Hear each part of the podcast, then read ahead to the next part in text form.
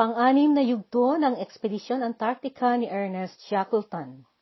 Ang nakaraan, nakarating ang grupo na pinamunuan ni Ernest sa isla na tinawag na Isla ng Elepante o Elephant Island, bagaman ang katayuan nilang lumapag ay nabibingit na sa kamatayan, nakaraos silang nakarating ng buo. Ang islang kanilang napaglapagan, ang Elephant Island ay nasa liblib na lupalop sa dakilang karagatan. Hindi pa narating ito ng sino man at sila pa lamang noon ang unang mga taong napadpad doon. Hindi ito napupuntahan ng anumang bapor na panghuli ng balyena o pangingisda at sa gayon ay wala silang maaasahang bapor na maligaw na makakapagbigay sa kanila ng saklolo. Ipanasya ni Ernest ang lumuwas sa isang bangka upang humingi ng tulong sa South Georgia. Kumuha siya ng lima niyang makakasama na magbiyahe muli sa isang bangka habang ang iba ay maiwan at maghintay sa kanila. At kung sakali man ay anumang saklolong mangyaring maligaw, habang maghihintay sila sa maiparating ni na Ernest na saklolo, ay kailang yun ay susunggaban na ng mga kasama nila. Matagal, dagsa ang pahirap at masyadong mapanganib ang paglalakbay na isa sa gawang ito ni na Ernest. Sa panahong iyon ng taglamig, ito rin ang tiyempo ng labis na kapanganib ng panahon. Sa rehiyong iyon ng Antarctica at dagsa ang mga bagyo ng hangin at niebe at kung ano pang mga sakunang dala ng panahon. Mula ng kanilang pagluwas, nagsimula na ang hinarap nilang mga problema. Ilang araw pa lamang silang naglayag, may namataan na silang mga senyales ng mga wasak na bagay na galing sa salanta at ito'y naanod sa landas na tinatahak nila. Noong nakarating sila sa bahagi ng tubig na Drake Passage, napalublob ang bangka at pumasok ang tubig na lumipuno sa kanila.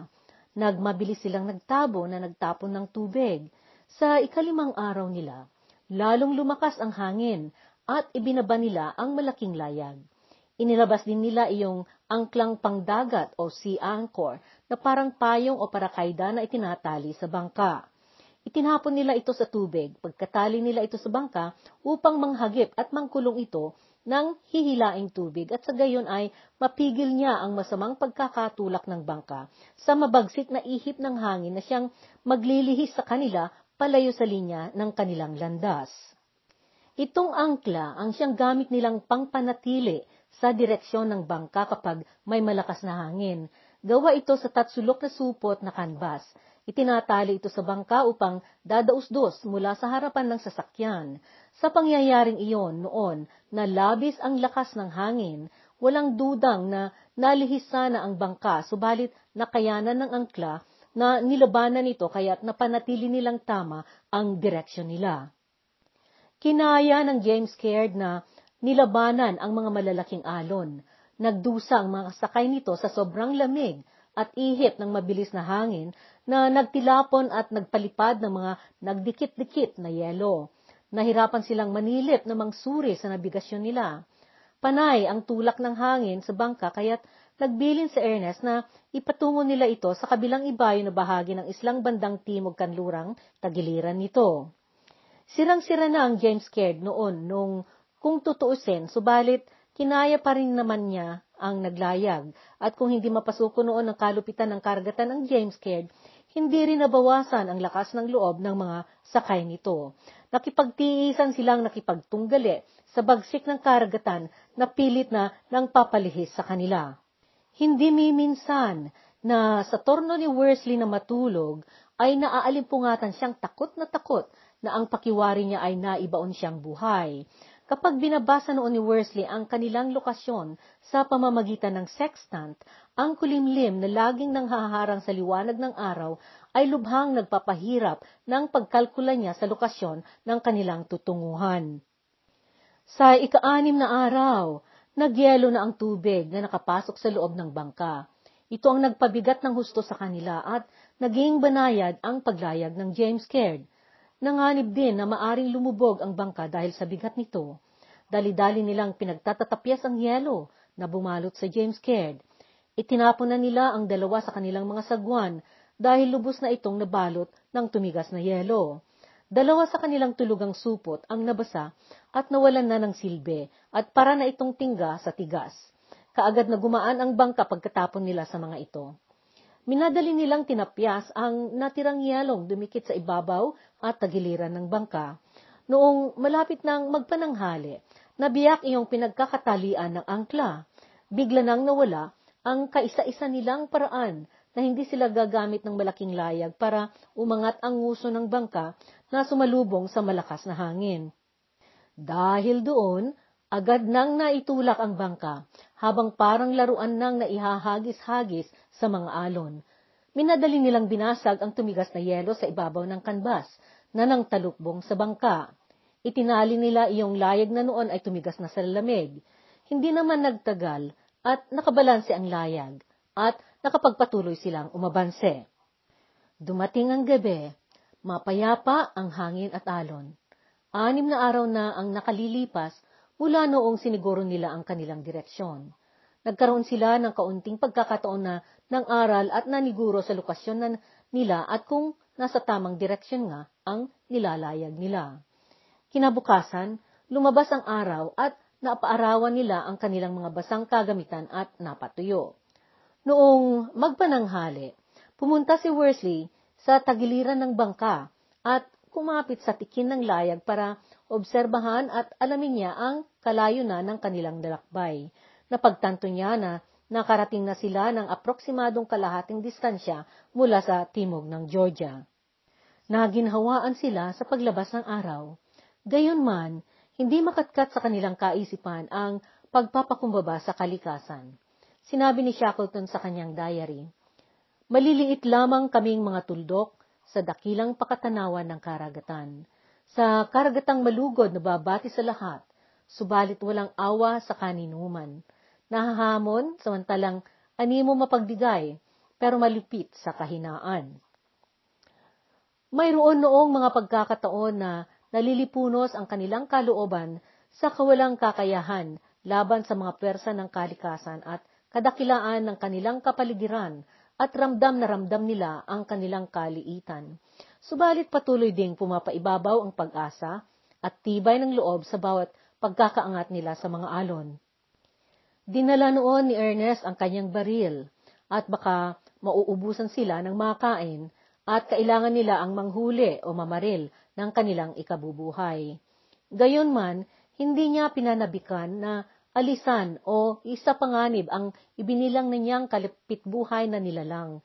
Ito ang mga hayop na lumilipad at iba pang mga nilalang na nabubuhay at naglalagi sa kapaligiran ng dagat.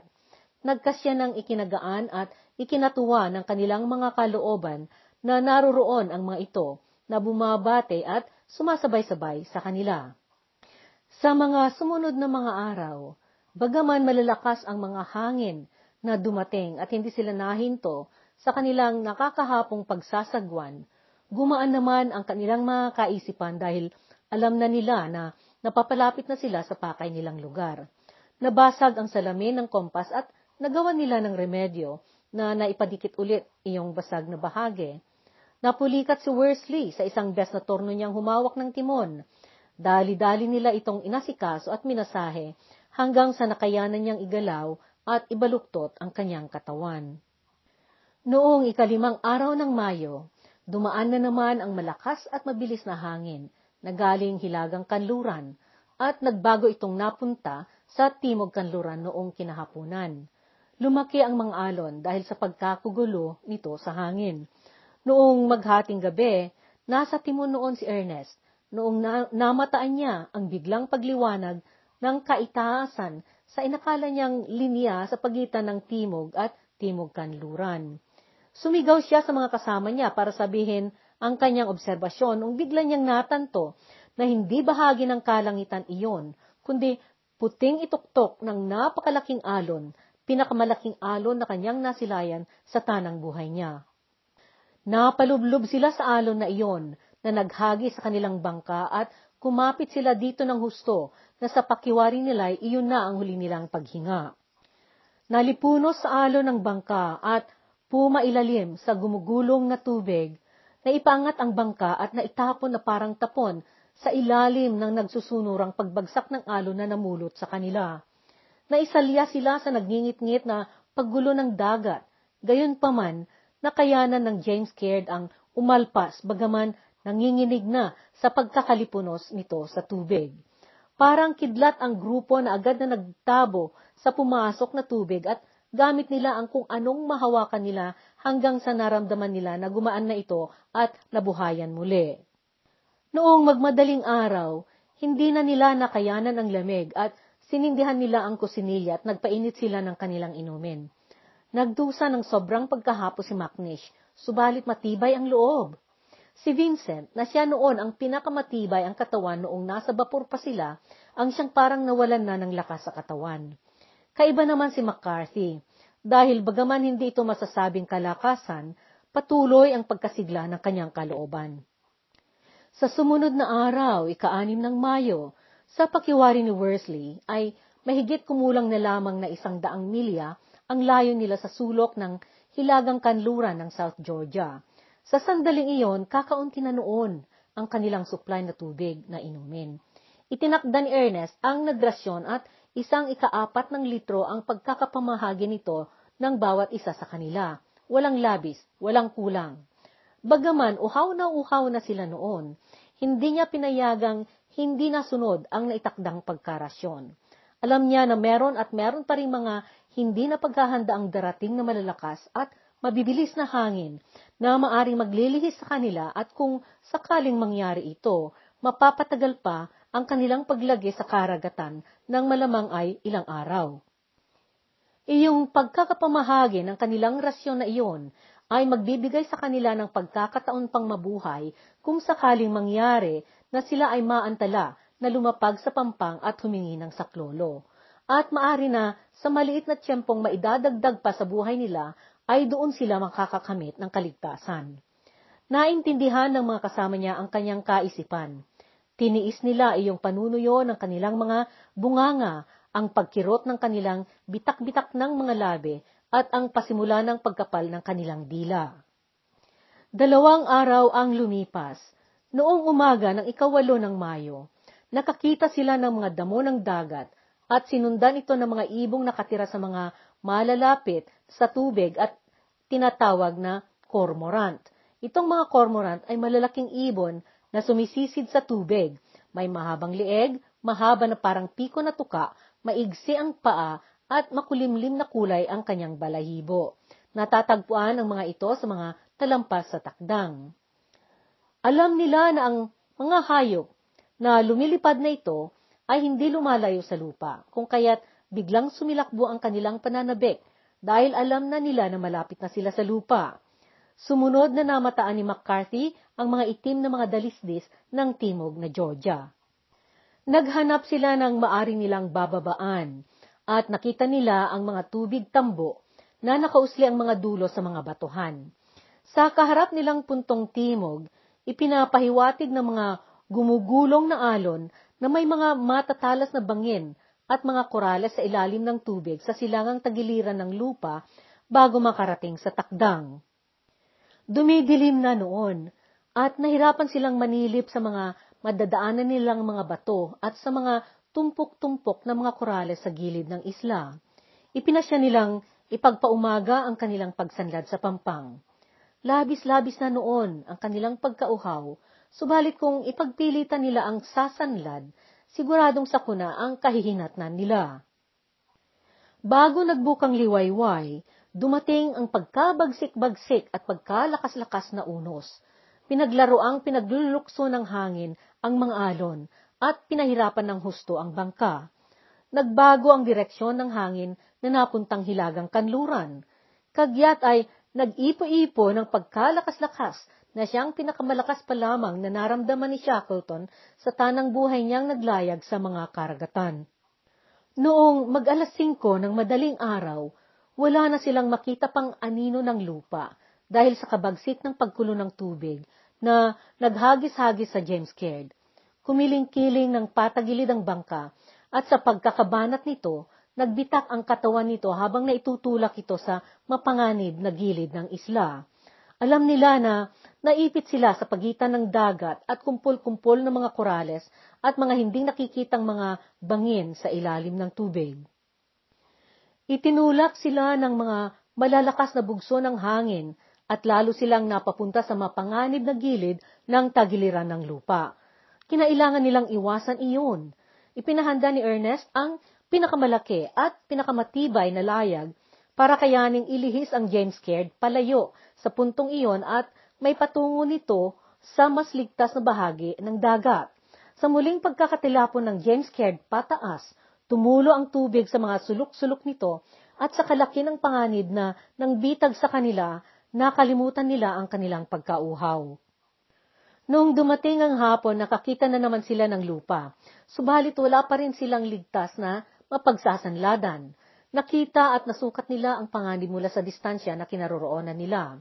Sa bandang timog nila, alam na alam ni Ernest na mayroong isang isla doon na tinatawag na isla ng Anenkov. Subalit, dagsa ang hindi pa mabilang at mawaring mga bangin sa ilalim ng tubig sa pagitan ng isla ng Anenkov at ng mas malaking isla. Lumakas na naman ang walang humpay na pag-ihip ng hangin, at lalo lamang nitong itinulak ang James Caird sa mga lugar ng mga bangin. Noong malapit ng maggabi, malayo pa rin sila sa isla ng Anenkov at naisip nila ang kawalan nila ng pag-asang maliligtasan pa nila ang gabing iyon kung maipit sila na mapapunta sa delikadong gilid ng lupa. Subalit noong mag-alas 6 at sa kulob ng kadiliman, kung kailan na nasa bingit na sila ng lubos, lubusang kagipitan, iyon naman ang pagbago ng tungo ng hangin napalawagan sila sa kanilang pagkakaipit sa pagitan ng dagat at mga bangin sa ilalim ng tubig. Sa pagbanayad ng hangin, nagkataon naman na nahulog ang kabilya na pinagkatalian ng layag ng James Caird. Napagtanto nila na iyong kabilyang iyon ay talagang marupok na noon. Naswertehan lamang nila ang pagtagal nito na nang pakaya sa kanilang paglayag hanggang sa nagkalma ang panahon. Hapong-hapo na sila ng sobra at ubus na rin ang inumin nilang tubig, subalit nagpasalamat sila sa swerteng na iparating pa rin sa kanila. Sa mga panahong iyon, mayroon ding bapor ng bansang Uruguay na nagngangalang Argos at ito ay lumuwas mula Argentina noong ikapito ng Mayo. Naglayag ito doon sa bandang iyon ng karagatan at naisulat na naglaho ito doon. Nagsukat ito ng 537 na tonelada at may kargamentong uling at mga bariles na para sa mga balyenero doon sa timog ng Georgia. Naipagpalagay noon na lumubog ang bapor doon sa panahon na pinagkamabagsik ang karagatan at ito iyong panahon na siya rin ang tiyempong naroroong nakikipagtunggali ang James Caird sa mga pahirap ng kalikasan. Noong magliwanag iyong sumunod na umaga, ikasampo ng Mayo, walang hangin noon, subalit may kulo ang dagat na naramdaman nila. Banayad ang kanilang pagpatungo sa takdang, subalit noong mag-alas 8, nanubok na naman ang hangin na galing sa hilagang kanluran. May namataan sila na parang guwang sa may korte ng lupa na inakala nila ay dagat na King Haakon Bay. Nag-alala si Shackleton na baka mahagip na naman sila nang palapit ng hangin at nagpasya siyang kailangan na nilang magsapampang. Dinaanan nila ang mga matutulis na dulo ng mga bangin sa ilalim ng tubig sa magkabila ang tagiliran nila habang patungo sila sa pampang. Dinaanan nila ang mga bundok ng yelo na walang maari nilang mapaglalansadan. Noong magpananghali, nasilip nila ang hilera ng mga korales na parang kurtinang ng hadlang sa bukana ng dagat. Nagkalma ang tubig sa punto ng dagat na may kalayo ng siyam na milya mula sa punong dulo. May maluwag na uwang ng mga korales at iyon ang pinasukan nila. Nagbago na naman ang hangin at umihip magmula sa silangang bahagi ng karagatan. Nakikita na nila ang kanilang maaring mapagdaanan sa pagitan ng mga korales, subalit hindi sila makalapit ng diretsyo. Limang beses silang nagmaniobra na pumasok subalit hinadlangan sila ng malakas na hangin. Sa hapon ding iyan, sa panlima nilang pagsubok na makapasok, na isagwan nila papasok ang bangka sa makitid na uwang sa bukana ng dagat. Madilim na noon, at tumungo sila sa katabing luok na ngayon ay napangalanan na ng Cave Cove sa malapit sa entrada sa harapan ng dagat na King Haakon. Nagsagwan sila sa pagitan ng mga dagat tambo sa may kumpol ng mga korales dahil makitid ang uwang para makapaglayag sila. Ibinaba nila ang mga gamit nila at hinila nila ang James Caird para dalhin ito sa pampang.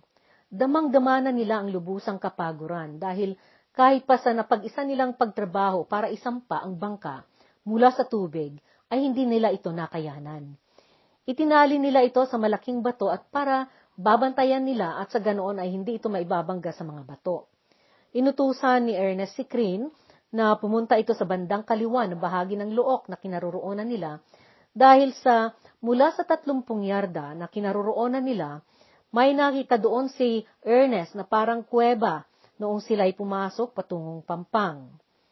Hinakot nila ang kanilang mga gamit at mayroon silang nakitang kuweba sa tagiliran ng burol na bato at ito'y napagkasyahan nilang ginawang tulugan. Sa gabing iyan, Nakalas ang pagkakatali ng James Caird doon sa malaking bato at ito'y nagpalutang-lutang. Subalit na ano dito papunta sa kinaroroonan nilang kuweba at agad nilang sinunggaban ito at itinali ng mahigpit. Noong sumikat ang araw, sinikap nilang itinakdang ang bangka at noong natiyak na nilang ligtas ito, sinimulan nilang inaral ang kanilang kapaligiran upang maplano nila ang susunod nilang hakbang. Sila'y nasa pinakatimog na puno ng dagat ng King Haakon Bay at inayos nila ang kanilang kampo doon sa kuweba na may sukat na walong talampakan ang kalalim at labindalawang talampakan ang lapad. Mayroon noon iyong mga tumigas na parang tulo ng yelo sa may bunganga ng kuweba at noong inunat ang layag nilang kanbas sa ibaba nito at itinukod nila ang kanilang sagwan na tikin, nagkaroon na sila ng napagkasya nilang tirahan mayroon silang nakitang pugad ng malaking ibon na tinatawag na albatros sa may bandang damuhan na tinubuan ng mga damong tambo. Hinuli nila yung apat na pagkakatabang mga inakay. Bawat isa sa mga inakay ay may anim na kilo at ito ang kanilang ginawang ulam sa araw na iyon. Hindi maiwasan ang pakikipagsapalaran sa kawalan na ligaw. Sadya namang mapanukso ang kalikasan sa kanila hindi matapos-tapos ang kanilang napagkakasuotang gusot. Napagtanto nila na ang pampang na kanilang napuntahan ay sa kabila ng punto na kinaroroonan ng istasyon ng Stromness na siyang pakay nilang marating. Naroon ang inaasahan nilang makakapagbigay sa kanila ng saklolo. Sa estado noon ni na Macnish at Vincent, hindi na nila kayang magbiyahe muli sa bangka, liban na lamang kung kailangan-kailangan. Ang Stromness ay isang daan at limampung milya ang kalayo nito mula doon sa kinaroroonan nila. Ang alternatibo nilang gawin ay ang maglakbay sa loob ng isla. Kung hindi sila makakarating doon, ay kailangan nilang magremedyo ng kanilang kakainin sa laon ng tiyempo ng taglamig na iyon. Subalit, hindi nila talaga pwedeng isipin iyon dahil mayroon silang dalawamput dalawang mga kasama pa na naghihintay ng panaklolo nila sa Elephant Island. Kailangang isagawa nila ang maglakbay sa looban at manguha ng saklolo sa kabilang gilid ng isla. Kaya nagpalakas muna sila ng ilang araw bago sila maglayag papunta sa karagatan. Umulan at humangin ng malakas sa gabi ng ikalabing dalawa ng Mayo. Iyong kuwebang tinirhan nila ay pinamahayan ng yelo na umapaw mula sa tubig, tubig dagat na tumaas dahil itinulak ito ng hangin sa burol kung saan ito'y umabot sa kuweba na kinaroroonan nila. Nakahuli na naman sina Crin at McCarthy ng anim na sisiw ng albatros at iyon ang kanilang inulam. Kinaumagahan ng ikatrese ng Mayo, lumarga sina Ernest at Worsley na nanghalughog sa kanilang kapaligiran at naglakad sila ng mahigit ng dalawang milya. Mayroon silang nadaan ng agos ng tubig at lawa na nagyelo na ang ibabaw niya. Sa isang lugar na pinuntahan nila, sa takdang, na malapit sa gilid ng dagat, may nakita silang kahoy na may sukat na labing walong talampakan. Ang wari noon ni Ernest ay itaas ito na bahagi ng tikin ng layag ng bapor. May mga ilan pang mga putol-putol na kahoy at isang maliit na modelo ng bapor na maaring laruan ng isang bata. Napahimutok siyang nag-isip kung anong trahedya ang ipinahihiwatig ng laruang iyon ng bata. May nakita silang seal at binaril ito ni Worsley. Ito ang pinagkuhanan nila ng taba na ginamit nilang panglikha ng apoy na pangilaw at gamit sa pagluluto. Inulam nila ang atay nito. Sa kanilang paglakbay na nanghalughog sa paligid, labing dalawa ang nabilang nilang malalaking bundok ng yelo. Noong hapon ng atrese, tumaas ulit ang tubig dagat at inanod nito ang yelo na umapaw noon dito at napapunta sa takdang. Nakita nila iyong kanilang natuklasang nawala nilang sagwan ng James Caird dahil lumutang ito sa alon at naisampa sa takdang. Naghintay sila ng labindalawang araw na baka gaganda ang panahon at makakaya nilang maglayag muli na papunta sa kabilang isla. Subalit habang sila ay nagpapahinga, naisip ni Ernest na hindi na makakaya ng bangka ang maglayag muli sa kondisyong iyon. Halos wasak na ito at masyado na itong natagtag para makakaya pa nitong makarating sa Stromness. Noong ikaakinsa ng Mayo, Isinagwa nila ang James Care doon sa mas ligtas na lugar ng dagat na King Haakon. Maging mahigit kumulang sa anim na milya at siyam na puntos hanggang sa lugar na tinawag nilang Shingle Beach doon sa may punong dulo ng takdang. Dito nila ipinasya ang magpahinga habang nagremedyo si Macnish na kumpunihin ang James Caird. Pinatayo nila ito at ginamit nilang tabing ng kanilang kampo at gaya ng karaniwan nilang gawe, Pinangalanan nila ang lugar na iyon. Tinawag nila ito ng kampo Pegoti para markahan ang kanilang pinagtigilan. Naisip ni Ernest na walang mangyayari sa paghihintay nila ng matagal. Kailangang magawa nila ng paraan na makamtan nila ang pagkuha nila ng saklolo mula sa Stromness para sa kanilang mga kasama. Kung kinakailangan na maglakbay silang maglakad sa looban ng isla, wala nang dapat gawing rason pa na magantala sila kailangan na nilang lumarga na pumasok sa interior ng isla. Alam ni Ernest na kakatwa pa rin ang looban ng timog na Georgia dahil kahit iyong hilera ng mga bundok doon ay wala pang pangalan sa mapa. Ito ay dahil wala pang nakakarating na tao sa looban ng isla. Sa pakiwari ni Shackleton ay humigit kumulang sa 22 milya ang kanilang tatahakin kung diretso ang landas nilang paloob na dadaan sa likod ng bundok na nabalot sa yelo. Dahil wala pang nakagawa ng pagtawid sa kakatwang bahagi ng isla, pakikipagsugal muli ang kanilang pakay na isasagawa. Magdedepende ang pananagumpay nila sa tibay ng loob nila at katiyakan ng kanilang mga kalkulasyon tungkol sa panahon, direksyon, at mga sukat ng distansya. Hindi nila napaghandaan itong pagtatawid sa isla ng looban, kaya ang kanilang mga kasuotan ay hindi sapat na makakapagbigay init sa kanilang mga katawan napapaharap sila sa posibilidad ng hypothermia na siyang sumpang ipaparating ng labis-labis na lamig at maaring maging sanhi ng pagkakamatay nila. Naasahan na naman dito sa sitwasyon nilang ito ang kakayahan ni Macnish na maglikha ng mga gamit na magagamit ni na Ernest sa kanilang paglalakbay. Gumawa siya ng taling panghila at gamit na maisilbi nila para sa kaligtasan nila kung mapasabak sila sa mga hindi inaasahan. Ginawa niya ng remedyo na nakapapasok siya ng tornilyo sa swelas ng kanilang mga bota upang makakapit ito sa yelo na aakyatin nila at mapigil nila ang kanilang pagdaos-dos pababa. Nagdesisyon na noon si Ernest na ang mga isasama niya ay sina Worsley at Crean. Kinailangang maiwanan muna ang tatlo. Si Vincent na lubos ng nahapo, si Macnish na nahihirapan ng maglakad, at si McCarthy na bata para mayroon silang kasama. Ibinili ni Ernest ang dalawang nakakatanda kay McCarthy at nangako itong babalik sila kaagad pagkarating nila doon sa Stromness na manguha ng saklolo para kuhanin sila. Nagdala sina Ernest, Worsley at Cree ng pagkain na magkakasya lamang ng tatlong araw. Noong paluwas na sila, dumating ang bagyo ng ikadya si 8 ng Mayo. Subalit tumila naman ito pagdating ng madaling araw. Dito natin puputulin ang ikaanim na yugto ng ating kasaysayan. Antabayanan ang susunod na yugto at tunghayan ang mapangahas sa paglakbay ng tatlong abenturero na tumawid sa looban ng isla na wala pang taong nakakatawid noon.